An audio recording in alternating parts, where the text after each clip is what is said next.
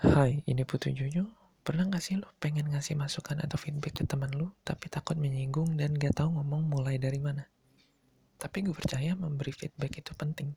Jadi orang bisa tahu kesalahan atau kekurangan kita di mana supaya nanti bisa lebih baik lagi.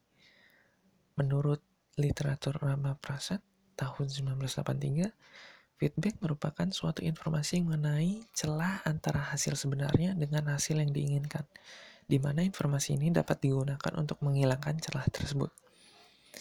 Jika dianalogikan, bisa jadi kayak tukang parkir. Mereka yang ngasih tahu lu ada gap antara mobil-mobil, bisa jadi terlalu dekat, bisa juga terlalu jauh.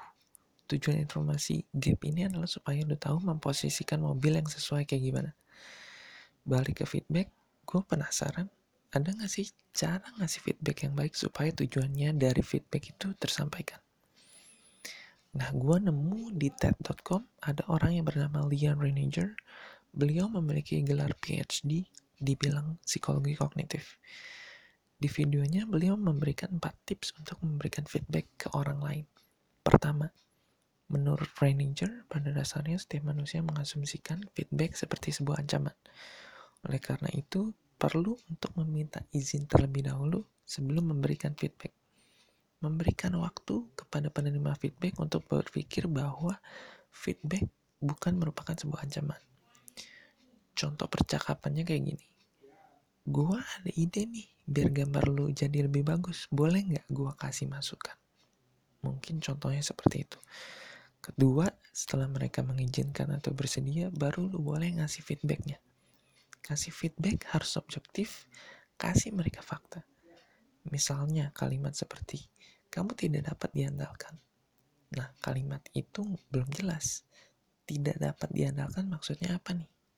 Sebaliknya, kalimat tersebut diubah menjadi misalnya, kata kamu emailnya akan dikirim jam 11, tapi kok saya belum menerima email dari kamu.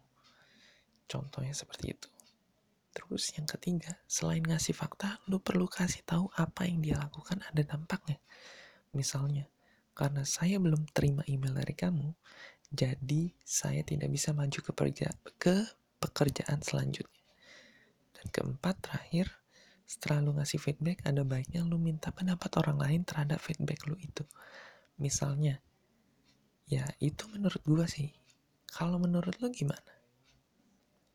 Oke, jadi itu ada empat tips dari Reininger. Yang pertama, minta izin. Kedua, memberikan fakta. Ketiga, memberitahu dampaknya. Keempat, minta sudut pandang orang lain. Sekian dari gue, terima kasih untuk waktu luangnya, semoga bermanfaat.